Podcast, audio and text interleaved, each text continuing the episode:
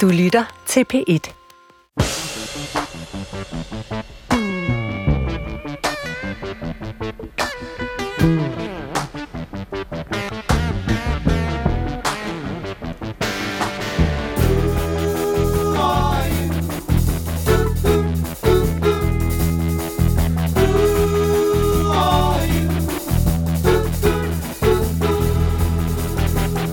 Hvem er du? Hvor er du fra? Hvad er du gjort af? Dannet af? Velkommen til Supertanker. Jeg hedder Carsten Nordmann. Be ready for instant action. Prepared for anything and everything. Jeg tænker, derfor er jeg. Jeg er nogen. En. René Descartes' sætning fra 1637 er formentlig ikke den første filosofiske overvejelse, der undersøger vores væren, vores eksistens, identitet, men det er nok en af de mest kendte. Ordet identitas kommer af latin idem, som betyder den samme, og er muligvis dannet efter entitas, som betyder enhed. Jeg er mig, den samme enhed, uafhængig af tid og sted. Men jeg er ikke nødvendigvis født som færdigformet enhed. Jeg bliver til gennem et hav af påvirkninger gennem livet, mange af dem tidlige, andre senere, men løbende. Og for rigtig mange vedkommende kommer de påvirkninger udefra. Fra familien, boligområdet, det sociale liv og samfundet mere generelt. Omgivelserne ser mig, kigger på mig på en bestemt måde, placerer mig og behandler mig på en særlig måde. Som stemmer med mit eget selvbillede. Eller måske ikke stemmer med mit eget selvbillede, men måske alligevel påvirker mig i en retning. Farver min identitetsdannelse. Personligt er jeg for eksempel ham den hvide, nogen 50-årige heteroseksuelle mand, og billedet, opfattelsen af sådan en, er pænt meget til debat i disse år.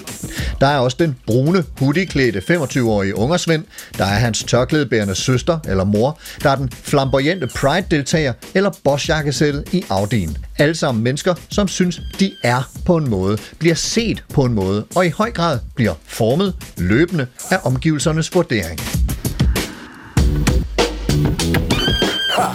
Babak Vakili, multikunstner og rapper under kunstnernavnet Bobby James, øh, kandidat i statskundskab, manuskriptforfatter til tv-serien Fredløs, som ligger på DRTV, og så står du bag podcasten Generationen, som kan høres i DR Lyd. Og jeg havde vist ikke lige fået tændt for mikrofonen, så nu jeg siger lige dit navn igen. Babak Fakili, velkommen til dig. Tak skal du have.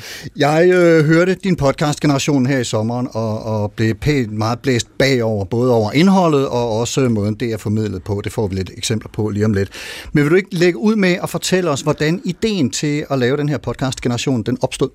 Jamen, helt oprindeligt så handler så jeg, jeg kan huske, at jeg, jeg læste statskundskab, og jeg læste noget ekstremt tørt materiale om sådan, den almindelige boligsektors udvikling. Og jeg kan bare huske, at jeg tænkte, det her det er sindssygt vigtigt, og det er sådan Danmarks historie, og det, det, det er så fatalt på mange måder for, for vores samfund, men givet man kunne formulere det på en måde, så normale mennesker kunne forstå det. Ikke? Mm. Øhm, og jeg tror, at ligesom den, den tanke, som ligesom ligger simret, og så på samme måde som, det kommer vi til at snakke om i dag, men på samme måde som identitet, kan være mange forskellige ting på samme tid. At man kan have mange forskellige, sådan, man kan have meget sprudlende identitet. Så kan jeg godt lave en podcast, der, der gjorde det samme i virkeligheden, som ikke kun var dokumentar, ikke var fiktion, ikke var lyrik, men ligesom blandet en masse forskellige sådan, strømninger. Mm. Og så på mange måder føler jeg, at generationen også afspejler øh, den person, jeg er, i forhold til at mange af de forskellige ting, jeg også kan eller har lavet. Ikke? De udtryk, som, som øh, du benytter, og som du faktisk lykkes ret godt med i, i mine ører i hvert fald. Hvad, hvad er det, du gerne vil fortælle med den her sag? Jamen, Generationen er en undersøgelse af, hvordan jeg er blevet til den, jeg er i dag. Ja. Hvad min identitet er formet af. Og jeg tager især udgangspunkt i hiphopkultur, og så i det danske samfund, og den politik, der er blevet ført. Hvordan, hvordan det der, den der, det, det spændingsfelt, hvordan jeg ligesom er, er blevet formet af det, og hvordan jeg er blevet til den, jeg er, men også hvordan mange af dem, som tilhører det, jeg kalder for min generation, øh, hvordan de er blevet til dem, det er. Og det virker alle sammen blevet de samme, kan man sige. Ja, og, og, og du er så vokset op i sådan et krydsfelt og sammensurium af, af forskellige påvirkninger. Du kaldte det selv, da vi talte i telefon frem mod udsendelsen her, en post-9-11-verden. Altså, hvad, hvad, hvad, hvad vil du sige sådan mere bredt, at, at uh, generationen handler om? Jamen, generationen handler om, hvad det vil sige at være en minoritet i Danmark. Ja. Og især for mit eget tilfælde, der det handler det om at være en brun minoritet. Øhm, jeg er jo selv en mandlig minoritet, men den her post-9-11-verden handler jo i virkeligheden om et samfund, hvor man er ekstremt... Øhm, øhm, hvor folk er ekstremt opmærksom på, hvem du er, hvad du, hvad du står for i en og det kommer vi til at snakke om senere, men i en meget, meget tidlig alder i virkeligheden. Mm. Det er jo fair nok, at vi sidder hen på p og øh, som voksen person skal sidde og fortælle dig, hvad jeg står for og sådan nogle ting, men problemet er, når det er børn, der skal begynde at forholde sig til, hvem de er. Ja. Iram Kavaja, lektor i pædagogisk psykologi på Dansk Pædagogisk Universitet, det er det, vi også kender som DPU, øh, som ligger under Aarhus Universitet. Velkommen til dig. Tak. Hvad er det, du har forsket i, og, og, og hvorfor? Jeg har forsket i mange år efterhånden i øh, børn og unge med etnisk og religiøs baggrund. Øhm, og det har jeg gjort med særligt fokus på netop identitet. Altså, hvordan er det, de bliver til og forstår sig selv som mennesker, øh, som, øh, som nogen, der hører til eller ikke hører til i samfundet. Øh, så jeg har særligt fokus på identitet, men jeg også har fokus på det, som jeg kalder for belonging, altså tilhør, øh, og hvad der ligger i det at kunne høre til et sted. Mm, hvad skal der til, for at man kan det? Og så har jeg også været meget optaget af fællesskab. Øh, hvad er det for nogle fællesskaber, man søger hen i? Hvad kan fællesskabet for den enkelte? Og det har jeg set på i forskellige sammenhænge, øh, i skoler, men også i religiøse fællesskaber og i forskellige konstellationer. Jeg, forstår, jeg forestiller mig det her med fællesskaber og belonging, det har nogle, nogle, øh, ja, nogle, nogle fællestræk, eller de på en eller anden måde øh, hører sammen. Ja. Hvordan er du kommet til at forske i det? Altså, der er så mange øh, ting, man kan forske i, når man øh, læser psykologi. Er, er der sådan en særlig begivenhed, der har fået dig til at tænke, det her, det er det, der skal være mit forskningsfelt? Altså, jeg tror ikke, det er en hemmelighed, øh, at de fleste, der forsker i noget, det også er borget af en personlig interesse. Altså, det kan mm. godt være, at vi kan skjule det og sige, nå nej, vi skal være så distanceret og objektiv, når vi er forskere, og helst ikke være personligt investeret i det. Øh, men jeg tænker, sådan er virkeligheden faktisk sjældent. Øhm, og jeg tilhører jo også den generation på mange måder, som, som Barbara egentlig taler om. Så jeg har også selv en etnisk minoritetsbaggrund, en religiøs minoritetsbaggrund, og har været optaget af de her spørgsmål selv. Men også har haft en forskningsmæssig interesse i at få blik for, jamen, hvordan ser virkeligheden ud fra de her børns og unges perspektiver. Så mit forskningsmæssige formål har i høj grad været at få deres stemmer i forgrunden. Øhm, og det var også det, min, min afhandling meget fokuseret på. Det var det her med unge muslimer. Øhm, hvordan er det, de forstår sig selv? Hvad er det for en virkelighed, de lever i? Hvordan er det, de konstruerer den her følelse af tilhør? Mm. Øh, og det var netop også en sådan post-9-11 virkelighed. Ikke? Øh, fordi der var så meget fokus på det at være ung og det at være muslim. Og der, det var et ret problematiserende fokus. Øhm, så det har også været drevet af en interesse i at nuancere det felt øhm, og få sat fokus på, hvordan ser virkeligheden ud fra deres perspektiv. Ja. Når, når du hører øh, Generation, jeg ved, du har lyttet til den, hvad, hvilke tanker sætter den så i gang hos dig? Jamen, den sendte mange tanker i gang, men jeg vil også sige, at den sætter også mange følelser i gang. Altså, jeg har talt med nogle kollegaer om det også, at Øhm, at lytte til den podcast også er en, øh, det er også en rørende oplevelse, øh, fordi at den øh, sætter nogle grundlæggende tanker i gang om, hvem man er, hvor man hører til, hvem der kan høre til, hvem har adgang til de forskellige sammenhænge, til de forskellige fællesskaber. Det kan både være det nationale fællesskab, men også mindre fællesskaber, som et fodboldfællesskab, eller komme ind og feste med andre osv. Så jeg synes, at den virkelig øh, sætter fokus på, øhm, på de her udfordringer, der også gør sig gældende, og hvad, hvem der egentlig har adgang hvor, i forhold til, hvordan man bliver læst og forstået. Ikke? Ja. Øhm, så den, og den er meget øh, på linje med meget af det, som min forskning også peger på. Altså, så der var rigtig mange sådan, gud ja, det var også det, som, som jeg har set, eller gud ja, det peger på det her, som jeg har læst om i litteraturen. Ikke? Herligt. Hvis der er en øh, pointe, øh, som I øh, tænker kunne være godt for, for mig og lytterne at have med ind i øh, den samtale, vi, vi er på vej ind, øh, hvad, hvad, hvad kunne så være en, en god tanke at have med os i baghovedet i om, hvis du vil lægge for? Jeg tænker, det kunne være interessant, hvis man ligesom tænker over, om identitet er noget, du selv vælger. Om du har frit valg på alle hylder. Om, om du bare selv vælger, hvem du vil være, eller om det er formet af de sammenhæng, du indgår i. Ja. Baba?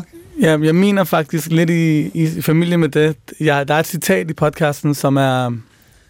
Det er, det er lidt en lang historie, hvor det kommer fra, men der er en amerikansk mand, der som snakker om, at alle mennesker er ligesom som en svamp, og der som, som suger det, de ligesom det sociale til stof, som det er som omgivet af. Det suger de ligesom ind. Han, han kalder det a vessel, altså en, der bærer på noget. Og, det, det er ligesom, er pointen er, at man, det, som, du, det, som kommer ud af tungen på dig, den er, undskyld, han siger, at din tunge er en svamp, så i virkeligheden, alt hvad, der, alt, hvad du snakker om, alt, hvad du kommer ud af munden på dig, i virkeligheden, den, det udtryk for din identitet, er noget, som der bliver mosset ind på det andet tidspunkt. Ikke? Det synes, jeg er meget smukt og stigende.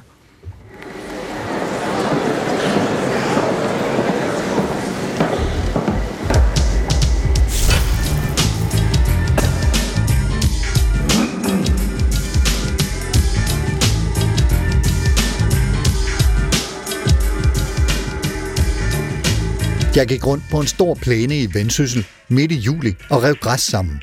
Meget græs. Meget varmt. Imens lyttede jeg til en podcast, som en kollega og ven på det varmeste havde anbefalet. Da jeg var færdig med de fire afsnit plus prolog, var græsset revet sammen, og jeg skrev og takkede min kollega og taggede Babak Vakili, som har lavet podcast. Ikke fuck med mig, dræber dig. Alt det, du skal til at høre nu, er jeg lavet på grund af de seks ord. Ikke fuck med mig, dræber dig. Velkommen til Generationen. Mit navn er Bobak, og det her det er min rigtige historie, blandet med andres historie.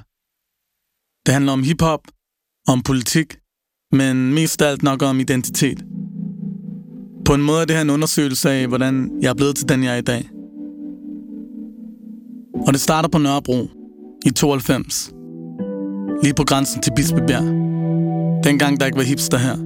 Vi havde røveklub som nabo, vi havde en slåskamp i hver frikvarter. Det store og det lille, det var altid Karim.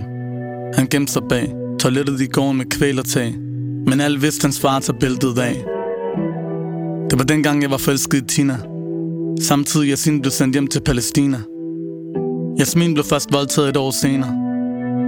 Myrdet, efterladt i gårdens container. Syv år gammel. Vi var bare børn. Snart blev vi ældre. Snart var vi bare, hvad de andre forventer. Vi gik med kniv og havde skarpe argumenter. Snart var vi bare en stak dokumenter. Snart sagde vi fuck piger K. Fordi sammen var vi perker. Sammen var vi stærkere. Snart stjal Mikkel sin fars mærse.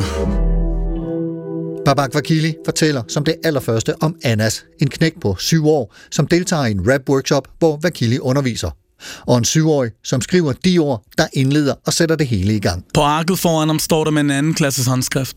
Ikke fuck med mig, dræber dig. Hvad synes du? Er det ikke fedt? Jeg har tænkt meget over, hvorfor Anna skrev, som han gjorde. Hvorfor så mange skrev, som han gjorde. Fuck shorta. Lav parter. Sender shooter efter dig. Gang, gang, gang. Og det er gået op for mig, at hvis der var en rap workshop, dengang jeg var på Annas alder, så kunne jeg nok have fundet på at skrive det samme. Og det er derfor, jeg har valgt at lave den her podcast serie. Fordi Anders' seks år var et ekko fra min egen barndom. De mindede mig om, hvor svært det var for mig at finde ud af, hvem jeg var. Hvad jeg stod for, og hvor jeg hørte til.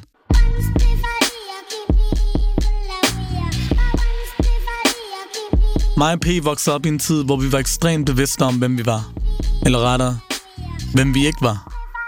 Når emnet det kom op, så var det ligesom en afhøring eller en afpresning på en eller anden måde. Har I ID? Vi skal bare ind og spille fodbold. Vi vil bare være børn. I skal have ID. Her. Her. Har I været her før? Ja, ja, masser af gange. Vi spiller altid fodbold her.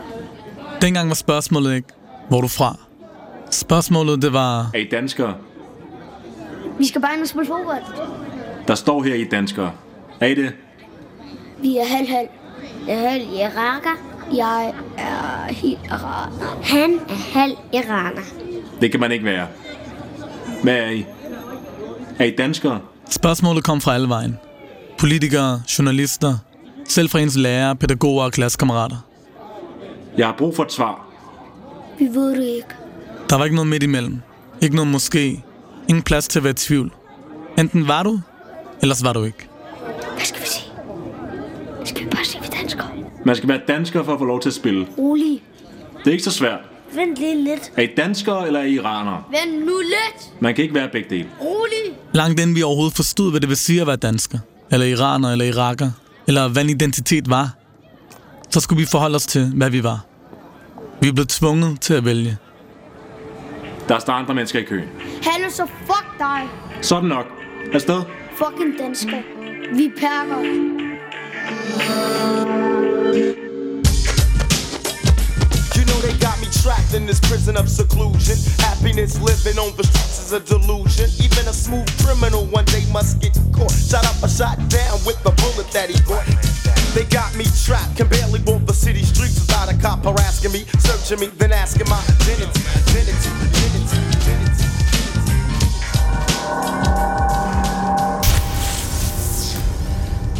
Ja, et par korte udvalgte passager her fra generationen. Der kunne have været mange flere og, og lige så illustrative eksempler øh, fra den. Og, og øh, vi hører jo dig, Barmak, fortælle om, at det, var, det er din historie, og man forestiller sig, at det er dig og P, der bliver afhørt her for, på vej ind for at, at spille fodbold.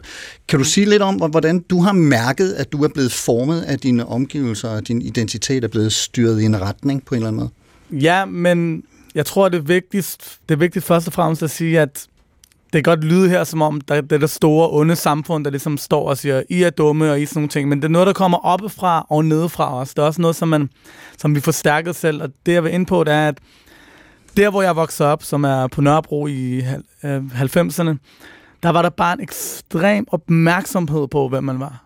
Altså en meget usund opmærksomhed i virkeligheden, ikke? Øhm, for når jeg ligesom, og jeg vendte tilbage til de her skoler og fritidshjem, hvor jeg selv er gået som voksen og arbejdet der, og det er selvfølgelig ikke helt det samme, men når man så kigger på, lad os kalde det majoritetsbørn, som er, når, de, når de ligesom er børn, så det de er opmærksomme på og forhold til sig selv, det er, når man er hurtig til at løbe, eller er god til at lege, eller har jeg mange venner, eller sådan lidt ting, som er uafhængige af, hvordan de ser ud, øhm, eller hvordan, hvilke sådan, hvilken kønsidentitet de har, eller etnicitet de har, alle de her ting. Men da jeg voksede op, så var, var jeg ekstremt opmærksom på, at jeg var ikke dansker, eller jeg var perker, og hvad det, hvad det så end betyder. Der var, sådan, der var en masse værdier, som man ligesom forbandt med sig selv, øhm, som var sådan meget sådan modborgerlige, jeg ved ikke om det er et ord, der er modborgerlige, men de i hvert fald sådan gik imod det etablerede, gik imod det at være en god dreng, eller en god pige, eller en god alt muligt andet. Det, så som at, øhm, jeg har et eksempel her med Anders, der siger, ikke fuck med mig, dræber dig det var ligesom... Det er ret voldsomt. Jamen, og det var ligesom, han, han var den sødeste lille dreng, og når han kiggede på mig, så var det sådan, det, er, er det ikke fedt? Er det ikke fedt? Og sådan, jeg kunne godt se, han synes jo, det var fedt, fordi det var ligesom, det var hans identitet på en eller anden måde. Selvom, eller i hvert fald, det var, det var i sin vorten, ikke? Man kunne se, det er de her tanker, det er de her sætninger, som du føler er seje, som du føler repræsenterer den, du er. Mm. Og det er også derfor, at jeg bruger det som starten på podcasten, fordi det er så krystalliseret i sådan en lille dreng, der aldrig nogensinde selv vil kunne tænke den tanke men at det kommer et andet sted fra, som du sagde tidligere. Ikke? At det er noget, man ligesom suger ind, som man ikke selv er bevidst om, og som man reproducerer. Ikke? Og, og, og den bliver jo lagt smukt over til dig der, Iram. Nu, nu citerer jeg Descartes i introen og talte om påvirkninger fra omverdenen, og altså uden at vi behøver at åbne sådan hele den kæmpemæssige klassiske samtale om arv og miljø, så har jeg alligevel lyst til, til at spørge dig om, hvor meget af vores identitet, og den identitet, som Babak beskriver, der kommer indefra, og hvor meget der bliver formet udefra, har, har vi nogen bud på det? Vi har rigtig mange bud på det. Altså psykologien og filosofien er fyldt med teorier, som handler om det her, så det er et kæmpe emne at, øh, at øh, prikke hul i. Men man kan sige, at der er jo forskellige retninger, og hvis man ligesom skulle gøre det meget sådan, ja, firkantet, så kan man sige, at i forhold til identitetsteorier, så er der de teorier, der ligesom læner sig mere op af, at man at identitet er ligesom en enhed, en essens, som ligesom udvikler sig, som øh, har et kerne, Øhm, og der er der måske ikke så meget fokus på det omgivende samfund, men mere på, hvordan du som menneske skal udvikle dig, at du ligesom skal have et selv, og vi ser det hos Erik Erikson, og vi ser det også hos Freud og nogle af de her teorier. Og modsætning så ser vi andre teorier og strømninger, som i højere grad sætter fokus på omgivelserne og samfundet og de fællesskaber, du indgår i, og grundlæggende forstår identitet som noget, der er relationelt udviklet. Så det vil sige, man kan ikke tale om et selv uden at tale om den anden, eller uden at tale om de fællesskaber, vi indgår i. Øh, og det er for eksempel sådan en som uh, Mead, George Herbert Mead, som repræsenterer sådan meget det her med, at selvet er sammensat af det mig og et jeg, og at øh, øh, vi ser det også hos Goffman, som taler om det performative selv, og hvordan vi bliver til gennem andres blikke på en. Vi ser det også hos øh, sådan en som Kenneth Gergen, som er som psykologisk for, øh, teoretiker, som taler om det relationelle selv og multiple identiteter, og taler om, hvordan selvet konstrueres øh, som ikke er en fast enhed, men noget, der er flydende. Så vi ser de her forskellige strømninger, og vi ser også, at der sådan er skift øh, i forhold til, hvad man ligesom er mere eller mindre orienteret hen imod. Om det er den der flydende identitetsopfattelse, hvor det hele i høj grad er udefra, eller ikke det hele, men i høj grad en forståelse af, at selvet kun kan konstrueres i samspil med ens omgivelser.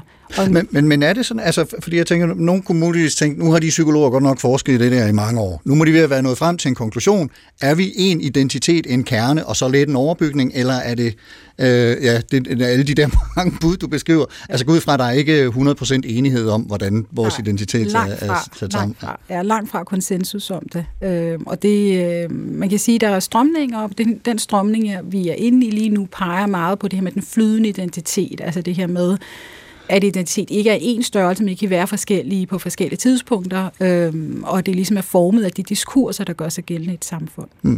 Men, men, men det, som vi så taler om i dag, er det, øh, hvordan stemmer det overens med, hvad man har talt om tidligere? Altså nu nævner du Freud og Erikson, og det er sådan noget begyndelsen af det 20. århundrede. Altså hvordan talte man om identitet for, for, 20, for, for 100 år siden, eller for 200 år siden? Øh, og hvor meget er det et moderne fænomen, at vi taler om det, som vi gør? Øhm, altså sådan William James, som er sådan en af grundlæggerne, eller man har bliver betragtet som er faderen af psykologi, har jo også været optaget af det, og Kierkegaard har været optaget af det, og Platon har været optaget af det, så det er jo et, det er et spørgsmål, der har formet os, og, og, og vi har været optaget af det på forskellige måder gennem historien. Fordi det grundlæggende handler om vores væren i verden, og på den måde er det også et grundlæggende sådan, ontologisk spørgsmål. Altså, hvem er vi? Hvordan forstår vi vores eksistens? Øhm, og det kan man så sige, så er der kommet overbygninger i forhold til en masse af psykologiske og sociologiske teorier, men det er jo faktisk et grundlæggende filosofisk spørgsmål om, hvem vi er, og hvordan skal vi forstå vores væren i verden. Hmm. Øhm, ja. Og, og der er noget omkring øh, det, som man kalder fenotypiske træk. Det er jo, hvordan vi ser ud, hvor, om vi har en næse, der ser ud på en bestemt måde, eller en hudfarve, eller så videre, så videre. Og Babak, du siger på et tidspunkt i, i løbet af, af podcasten her, at farve er et bur.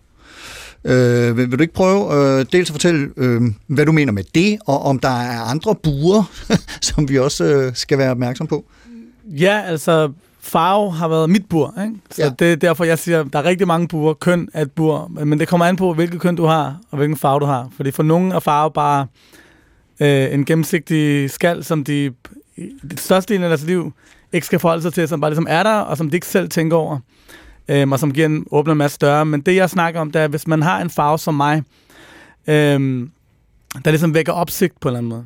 Og det, og det kan både være, når jeg siger bur, så betyder det ikke, at bur har en negativ konnotation i forhold til, at jeg bliver låst inde, og så mister jeg min frihed. Mm. Øhm, og det, det, det er så, for så vidt også rigtigt, men det handler virkelig om, at man er lænket til sin farve. Man kan ikke, selv hvis den giver dig fordele, selv hvis du tænker, hey, hvilket har været tilfældet for mig i vid udstrækning i mit liv, øhm, der ligesom blev fremhævet, fordi jeg er brun, men klarer mig godt, så tænker de, hey, om det er spændende, og hvad, hvad er din historie, fordi sådan og sådan.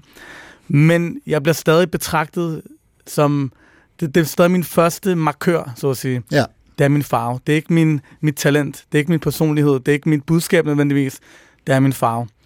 Øhm, det kan man, altså, det er, jo, det er jo sat hårdt op lige der, så det er jo ikke noget med, sådan der i alle sammenhænge. Men jeg har bare ofte i mit liv oplevet, at når jeg træder ind ad en dør, så det første, folk lægger mærke til ved mig, det er min farve. Ja. Og det betyder ikke, at de behandler mig dårligere, fordi jeg er brun, men det handler bare om, at min farve er noget, der støjer. Fordi at jeg måske bevæger mig i kredse, som, hvor der ikke er lige så mange brune. Øhm, og det ved jeg ikke, om du, du kan ikke genkende det til her, men det, det bliver noget, som, som forfølger en. Og det er det, jeg mener med, uanset hvilken vej du vender dig, så er den der som fire væg i en fængselscelle.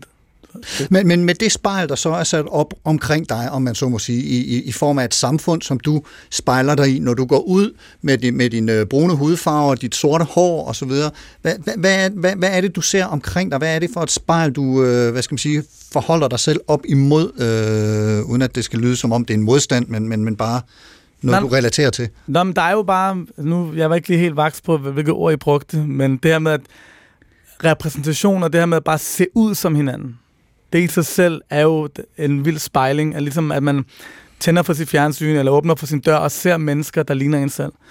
Øhm, og det som...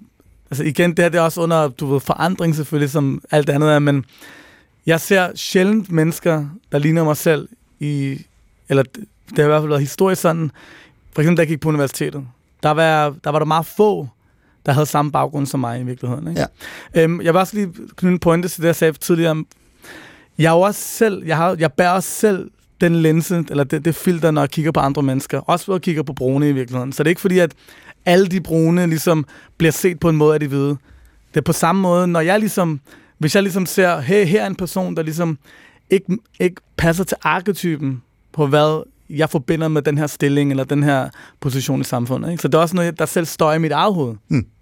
Ja, du kommer til. Ja, jeg tænker, det peger jo på også, at vores identitet ikke er bare noget, vi tænker. Altså, vi kan ikke bare tænke os frem til, at jeg vil gerne forstå mig som dem, jeg nu er. Det er jo altid i, i relation til det, an, det andet blik på mig, eller de andres blikke på mig. Øhm, og der har kroppen jo rigtig meget at sige, og derfor bliver vi også nødt til at tale om den kropsliggjorte tilblivelse. Altså, at kroppen er jo en del af vores identitet. Så vi kunne godt bare kognitivt tænke, når man, jeg forstår mig selv som følgende, men hvis jeg ikke bliver mødt med det blik, som jeg egentlig har på mig selv, så sker der altså noget, og så bliver man nødt til ligesom at have, tage det med ind over. Øhm, og det har, har noget med det med kropsliggjort at gøre, og det fenotypiske, og hele det her felt omkring racialisering, ikke, som jo også er meget sådan, politisk betændt efterhånden. Men, mm. men det har jo noget med det her at gøre med, hvordan er det, vi ser ud, og hvordan bliver vi mødt i verden. Øhm, mm. Og i det, der ligger så også noget med navnet. Altså nu hedder I Babak og Iram, og der er en, en, øh, en, øh, en episode i podcasten også, hvor du fortæller øh, Babak, at du skifter skole, og, og spørger din mor, om ikke du må have lov til at skifte navn til Christian. ja, jeg skifter, jeg skifter skole fra øh, Rødmandsgade skole, som dengang øh, var præget af rigtig mange forskellige etniske minoriteter. Det er den stadig for den sags skyld. Øh, men jeg vidste, at jeg skulle flytte over på en skole, hvor jeg ville være den eneste brune i min klasse. Og jeg kunne bare ikke overskue at blive at, at, at skille mig ud på mit navn. Og du ved, jeg ville have skillet mig endnu, altså som voksen kan jeg jo se, jeg var gik i 4. klasse, tror jeg, ikke? Som voksen ved jeg, at jeg ville have skillet mig endnu mere ud, hvis jeg hed Barack. Eller hvis jeg, undskyld, hvis jeg hed Christian, Ja, ja, ja. så ud, som jeg gjorde. Men jeg har bare lyst til ligesom at være som de andre i virkeligheden. Ikke? Og det tror jeg, det må forestillingen også ikke genkende til, men der, der er sådan en hien efter bare at være som de andre. Mm.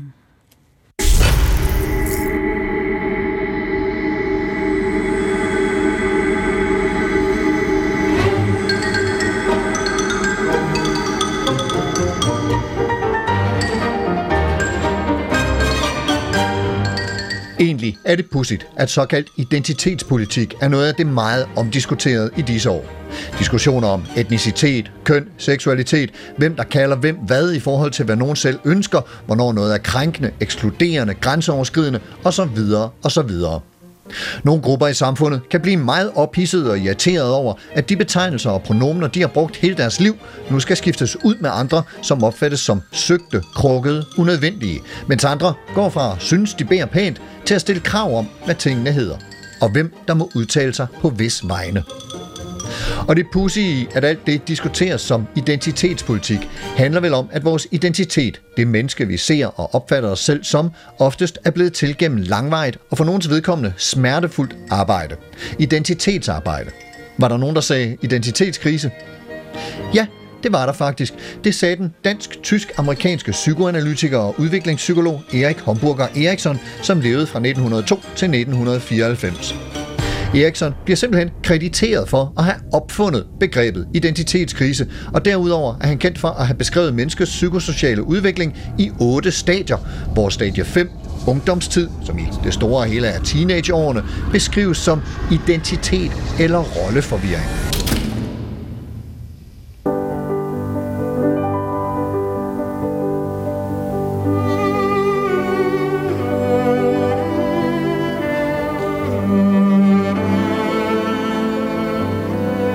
Men Eriksson er naturligvis ikke den første, der har tænkt over eller forsøgt at sætte ord på, hvad identitet er. Det er et spørgsmål, som har optaget filosofer og tænksomme over en bred kamp, lige siden vi blev bevidste om, at vi er til og kan reflektere over vores væren og tilhørsforhold. Mest berømt er formentlig René Descartes' diktum Cogito ergo sum, jeg tænker, derfor er jeg, som han formulerede i sine værker om metoden i 1637 og lærebogen Filosofiens Principper i 1644. Inden for psykologien var det især Sigmund Freud, der i begyndelsen af det 20. århundrede formulerede sin teori om id, ego og superego, eller id, jeg og overjeg, eller superjeg. Hvor id er det ubevidste, vores primitive urinstinkter, som styres af lystprincippet. Det er her lyster, drifter, behov og instinkter, for eksempel aggression og libido, altså seksuel drift, bor. Det er også her ting, man har oplevet i sin barndom lagrer sig, og hvor moralsk eller etisk fornuft ikke har dominans. Hvis man for eksempel tænker på et spædbarn, så er dets handlen styret af instinkter uden etisk overbygning. Hvis der for eksempel er koldt, føler spædbarnet fysisk ubehag, så det higer instinktivt og konstant, indtil det føler behag igen. Den tilstand kan også voksne mennesker falde ind i.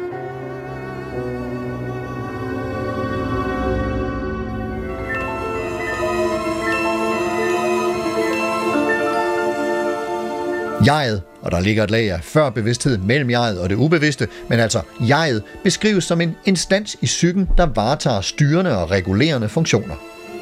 Jeg etablerer balancen mellem urdrifterne og samfundets idealer og normer. Jeget er vores personlighed, hvordan andre ser os. Endelig er overjeget, normerne og samvittigheden. Nogle beskriver det som ydets modsætning, eller måske ligefrem modstander.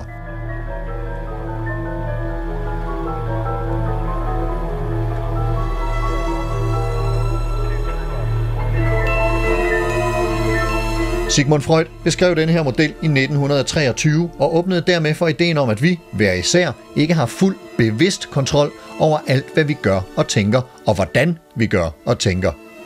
Vores ubevidste, vores id, er kodet, præget af oplevelser gennem livet, som lagrer sig i psyken uden for bevidst kontakt, og samtidig kan jeg ikke styre det, så det passer ind i normerne og idealerne, og så går det galt.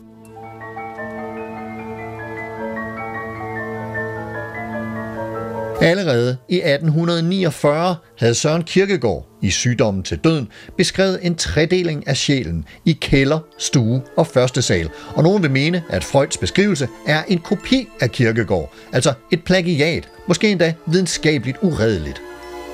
Søren Kierkegaard selv kan have været inspireret af Platons tredeling af sjælen i intelligensen, vogterne og arbejderne.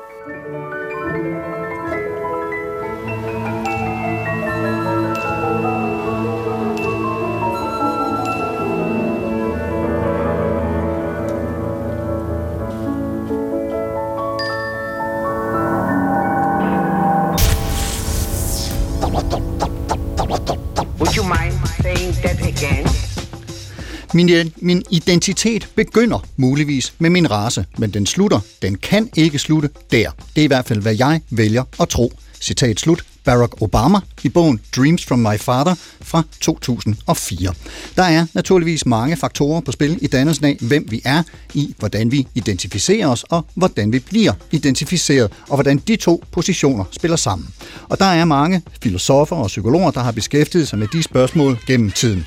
Babak Vakili, du har en øh, kandidatgrad i statskundskab, og blandt andet der er du så også øh, stødt på nogle supertænkere, som øh, du muligvis er blevet inspireret af i dine overvejelser om identitet, og det er blandt andre den franske psykoanalytiker Jacques Lacan og en af hans aftager, slovenske Slavoj Žižek. Kan du uh, fortælle lidt om, hvad du har taget fra dem, uh, og som, som har hjulpet dig, og måske kan hjælpe os andre i de her spørgsmål?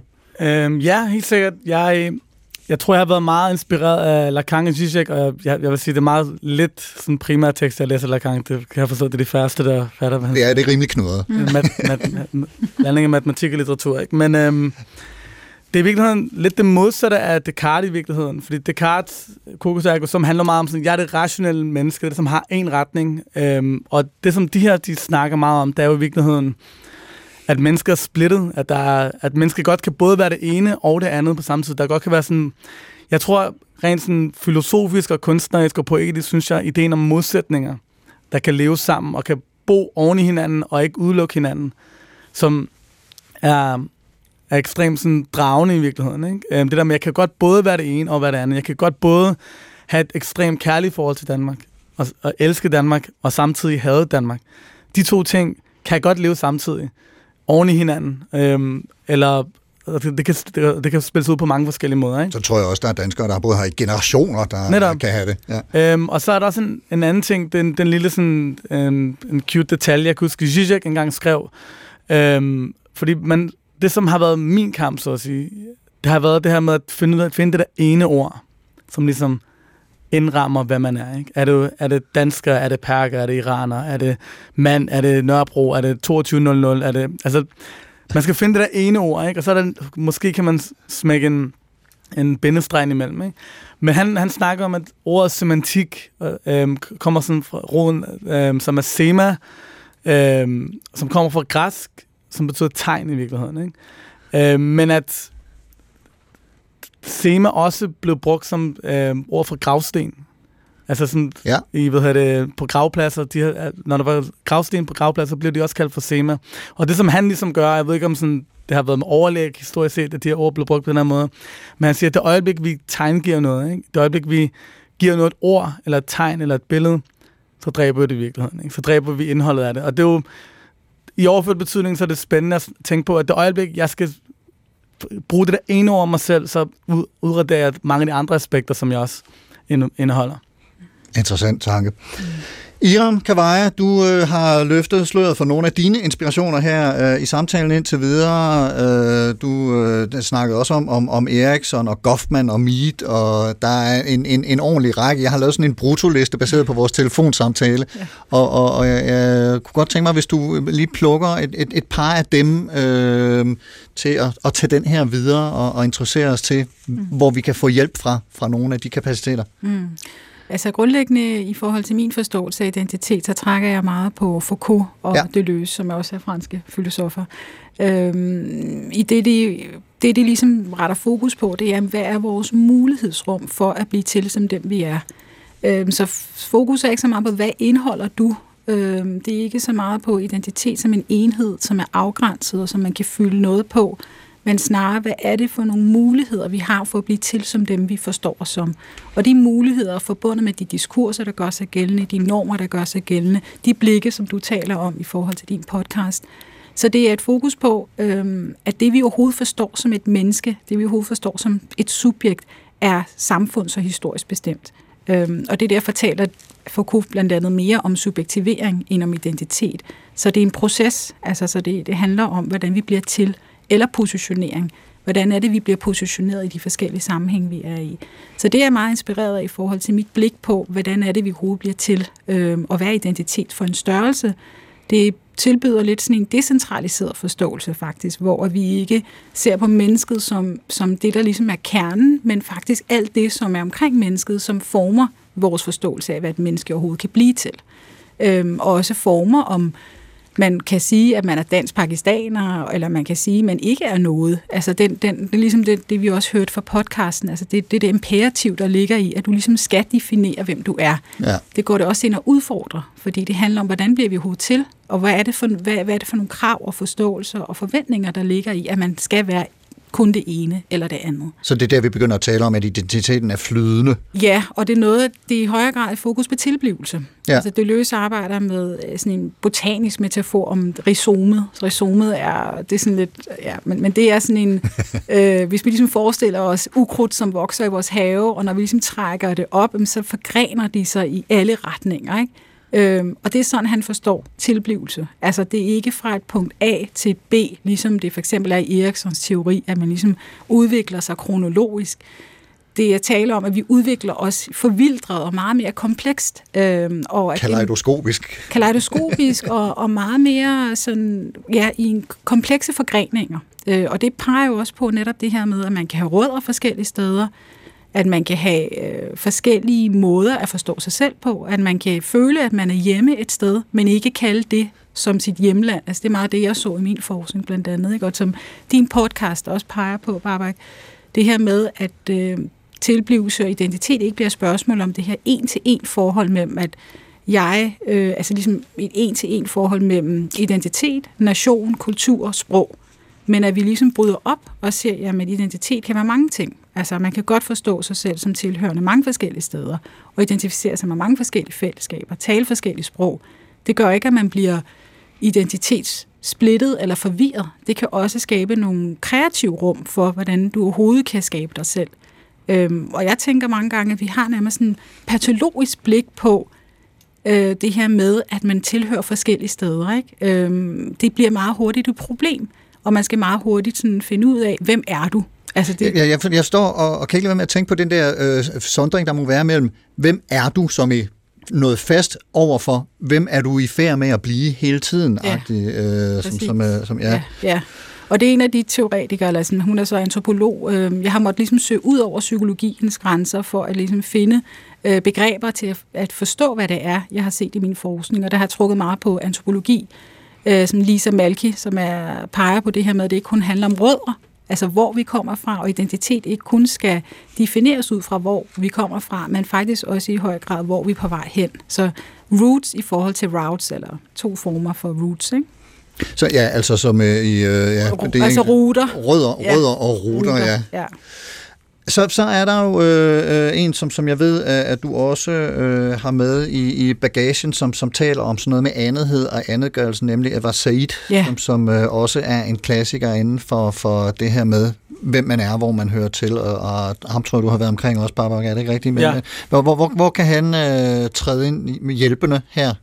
Ja, altså han kan træde ind også i forhold til et forståelse af øh, det samfundsspejl, som Barbak for eksempel taler om, og de blikke, som man modtager som brun eller som minoritet, minoritet øh, peger han netop på, hvad det er for nogle diskurser, der skaber nogle særlige førsteheder og nogle andetheder. Og førsteheden, det er det, vi ikke sætter spørgsmålstegn ved, det er det, vi tager for givet, det er det, der ligesom er normen. Øhm, hvorimod andetheden er det, der ligesom det bliver defineret i forhold til normen, og det, der ligesom stikker udenfor, det bliver forklaringskrævende, det er forstyrrende.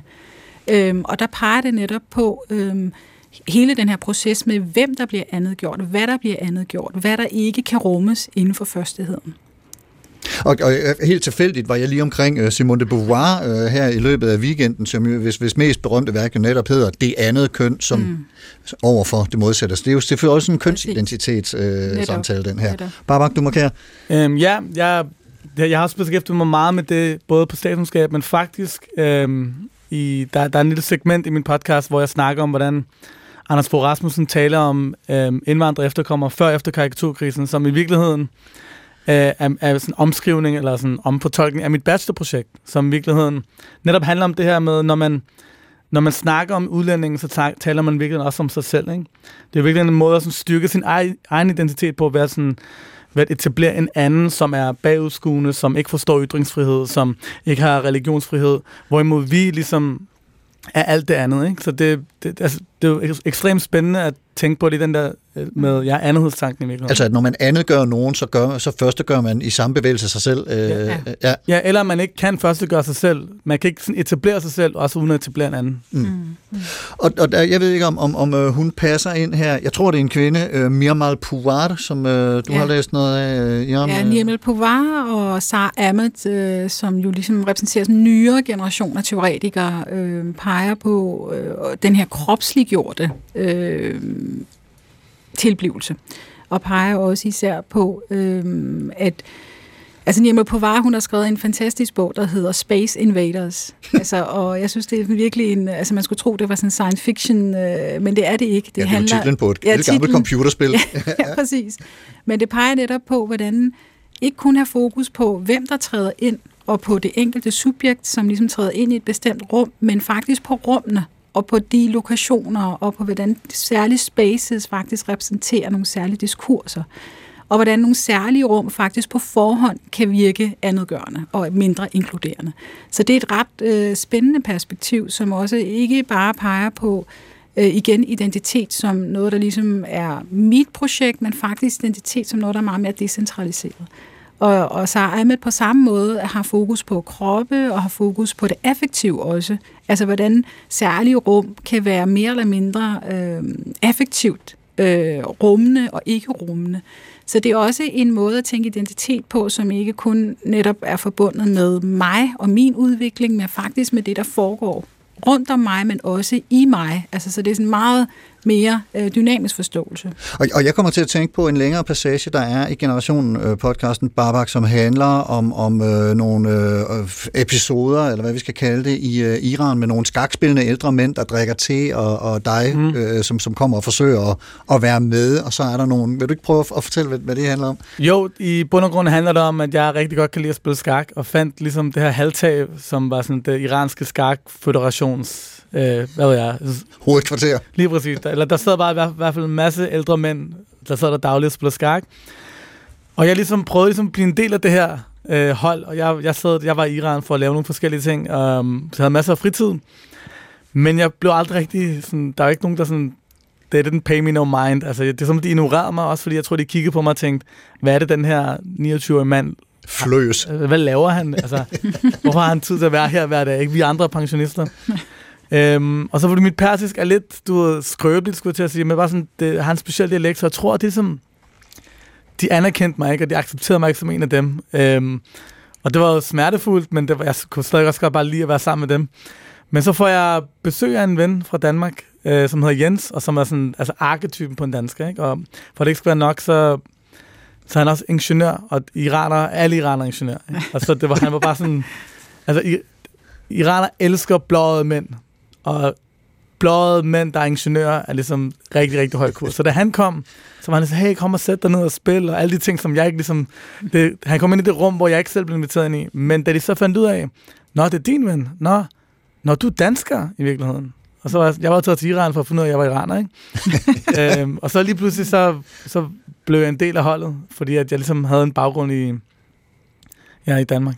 Og, og nu fik jeg ligesom det kædet sammen så netop med det her Space Invader, siger ja, er, er det, øh, var, var det en okay sammenkædning? Ja, det tænker jeg, det er meget, meget øh, rammende, også i forhold til netop, hvordan særlige spaces og fællesskaber øh, kan, være, kan få en til at føle sig mere eller mindre andet gjort.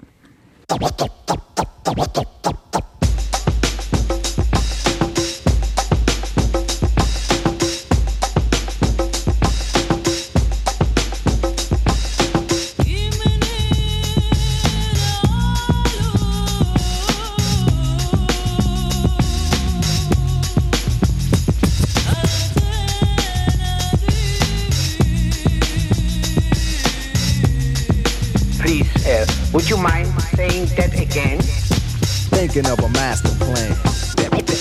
Supertanker, Babak Vakili, Iram Kavaya og Carsten Nordmann. Vi taler om identitet og om, hvordan den bliver til. Hvad der påvirker formningen af vores identitet, vores opfattelse eller oplevelse af, hvem vi er. Øh, Babak, vil du øh, mene med den erfaring, du har gjort, og de tanker, du har gjort om, at man kan beskrive et menneske med én identitet fuldt og helt? Altså har vi én identitet? Øhm, nej, absolut ikke. Og jeg synes, det der var rigtig fedt at høre dig snakke for, Iram. Det var i virkeligheden, det gik op for mig, da jeg var barn, der så det altid som en svaghed, at jeg ikke havde en identitet. Jeg ikke bare kunne sige, dansker. Men der altid skulle være sådan, at det skulle forklare, jamen det er fordi mine forældre, eller... Øhm, og, og hvordan man i virkeligheden burde se det som en styrke. Mm. Øhm, og hvordan, at, ja, fordi igen, det er det der med sproget, når man ligesom skal sætte op på en sætning, eller skal forklare det, du vil aldrig kunne forklare det. Du vil aldrig fordi jeg har formet så mange ting. Jeg er langt mere fra Nørrebro, end jeg er fra Danmark, for eksempel. Ikke? Mm. Men altså alt afhængig af, hvilket rum jeg er i, så er jeg langt mere fra Danmark, end jeg er fra Iran. Øhm, jeg, har, jeg har et køn, som også former de rum, jeg går ind i, som har betydning for, hvordan jeg ser verden. Øhm, så nej, absolut ikke. Hvis, hvis nu du er manuskriptforfatter, og, og jeg fik nævnt, at, at du har været med øh, for- manuskriptforfatter på den tv-serie, der hedder Fredløs, som handler om nogle af de samme ting her i virkeligheden. Mm. Men manuskriptforfatter, de kan jo sådan noget med at beskrive karakterer. Hvis, nu- hvis nu du var en karakter i en film, øh, hvordan vil du så øh, beskrive den karakter? Hvem, hvem, hvem er det menneske, som er Babak i filmen om Babak? Ja, altså nu, nu sætter jeg det på spidsen, for det er, det, er også en, det er også en af de ting, der er ved især sådan tv-manuskripter, det er, at man skal prøve at skære det lidt ud i pap. Ja. Så der er rigtig mange ting, der forsvinder i, øh, i, i svinget. Men hvis man, man snakker om en karakter, skal have et want og et need, og et want er ligesom det øh, erklærede mål, som personen ligesom går og øh, ønsker og arbejder hen imod, og så er der et need, som er det, som vil hele karakteren. Så det, som karakteren i virkeligheden har brug for, og som karakteren sandsynligvis ikke selv er klar over. Og hvis man skulle sige noget om mig i forhold til generationer og sådan noget, så handler det i virkeligheden om den her higen efter det ene ord, om hvem jeg er. Øhm, og, hvorfor, og, hvem man, og, og det her med, at man skal sige det til nogen i virkeligheden. Så man har en ydre verden, som man skal få til at acceptere dig. Ved at finde det ene ord, om det så er muslim, eller om det er dansk iraner, eller om det er perker, eller hele tiden ligesom prøver at finde det ord, som gør, at man som falder i hak.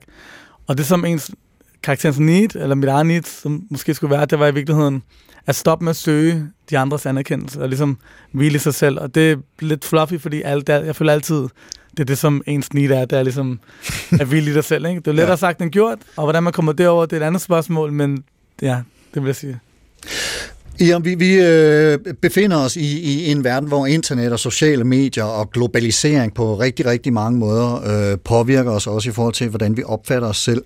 Og det her multikulturelle samfund, som vi øh, i stadig tiltagende grad øh, lever i, hvad, hvad vil du mene, det betyder for vores behov for overhovedet at kunne identificere os på en bestemt måde, eller måske da identificere de andre? Altså, er, er, har vi et, et, et øh, forstærket behov for at sige, sådan er jeg, og sådan er de andre, eller hvordan ser du det? Ja, det viser forskningen også det her med, øh, at man har talt meget om globalisering som en bevægelse, og at grænserne nedbrydes, og at vi ser de her transnationale relationer, og vi taler om diaspora identitet osv., så, videre. så der har været sådan en strømning, som ligesom er peget på, hvordan grænser nedbrydes, og vi er tættere på hinanden, øh, fordi at tid, rum og sted overskrides via for eksempel internettet. Øh, Øh, på den anden side ser vi også det, man kalder for deglobalisering. Altså øh, bevægelser, som går imod det her med globalisering, og, og peger på, at vi ligesom skal øh, omgrænse os med de tidligere grænser, og vi bliver ligesom nødt til at definere, hvem er vi, og nationalstaten, og de her nationalistiske bevægelser, sådan en højre drejning også.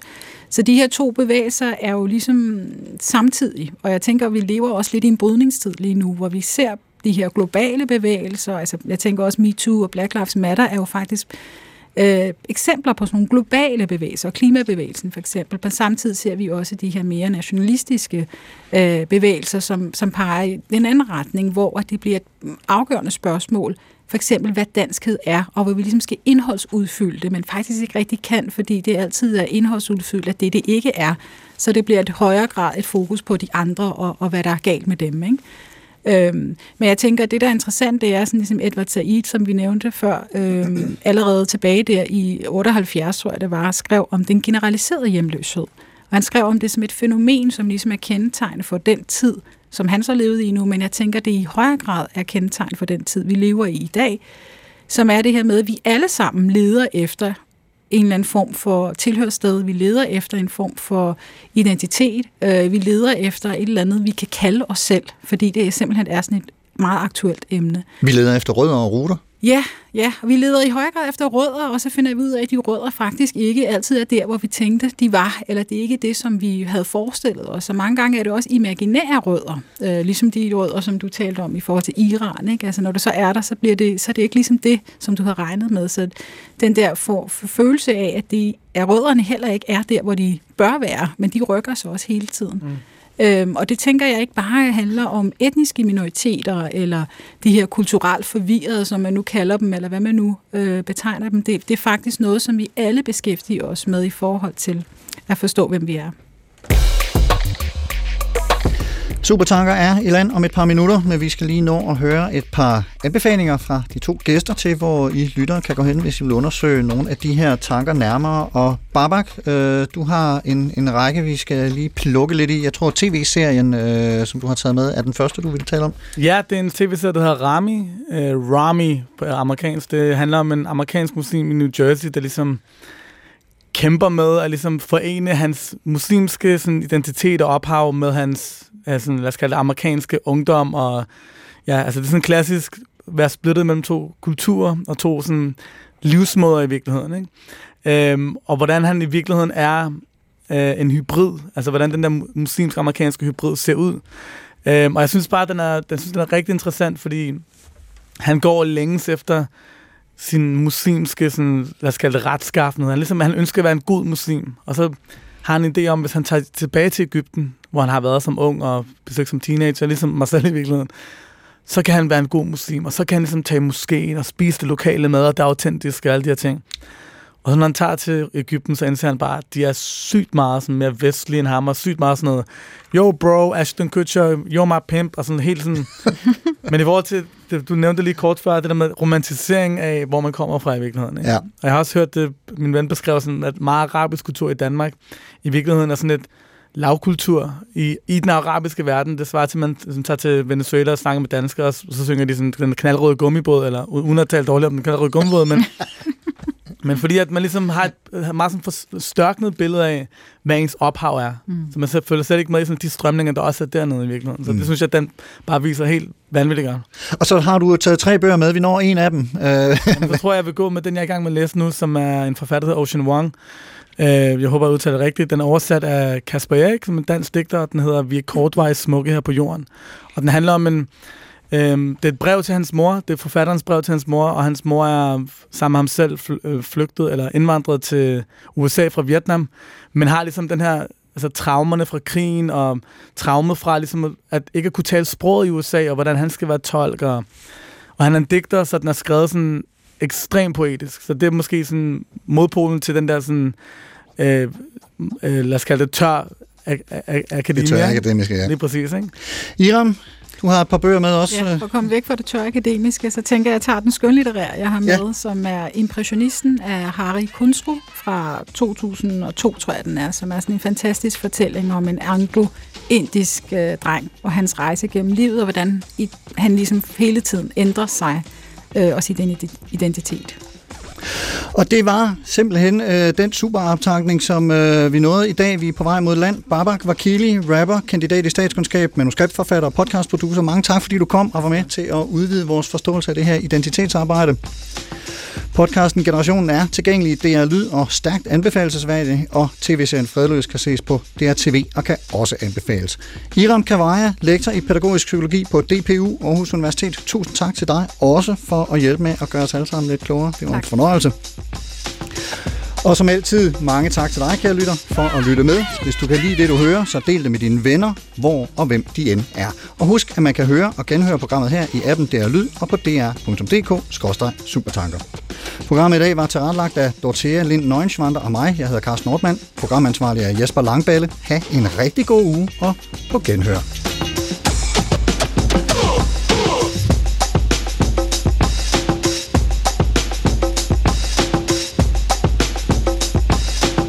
Thinking of a master plan.